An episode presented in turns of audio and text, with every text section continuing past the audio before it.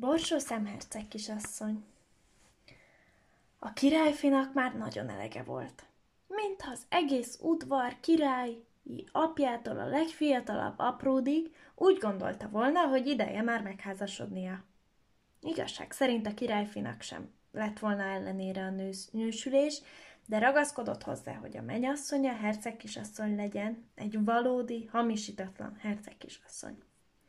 Beutazta az egész királyságot, és sok szép lányjal találkozott, akik azt állították magukról, hogy herceg kisasszonyok. De valódi, hamisítatlan herceg kisasszony egy sem akadt közöttük.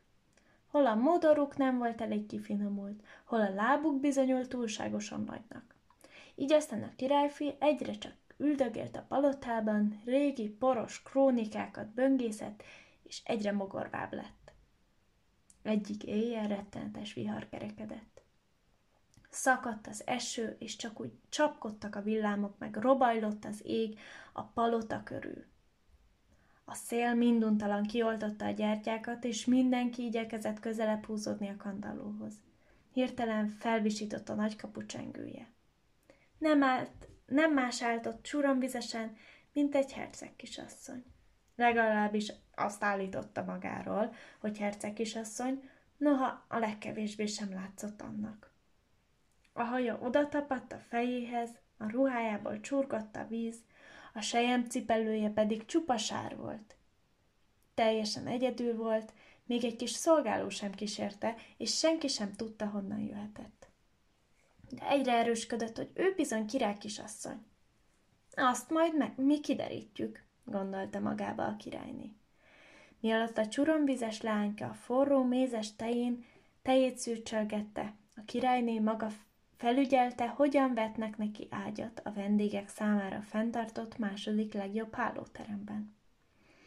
A királyné úgy döntött, nem szükséges késő esti látogatójuk a leges legjobb vendéghálóteremben elhelyeznie, mert az is lehet, hogy csak amolyan hétköznapi gróf kisasszonyféle.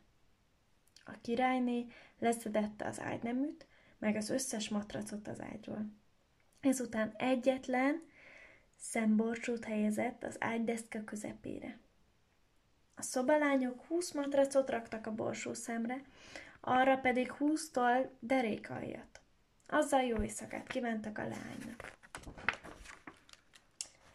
Reggel a királynő épp csak köntös töltött, és már sietett is megkérdezni a lánytól, hogy aludt. Egy szemhúnyásnyit sem aludtam egész éjjel, panaszkodott a lány. Egy hatalmas, kemény pup volt az ágyam kellős közepén. Rettenetesen meggyötört. Biztos tele vagyok kék-zöld foltokkal. Most már mindenki tudta, hogy valódi herceg kisasszonynal van dolguk, mert csak is egy igazi her- herceg kisasszonynak lehet ennyire finom bőre. A királyi fi nagyon megörült és ragaszkodott hozzá, hogy azonnal megesküdjenek. Azóta is boldogan élnek, ha meg nem haltak. Mindig finom, puha ágyban alszanak. A borsó szemet pedig a múzeumba vitték, ahol ma is látható.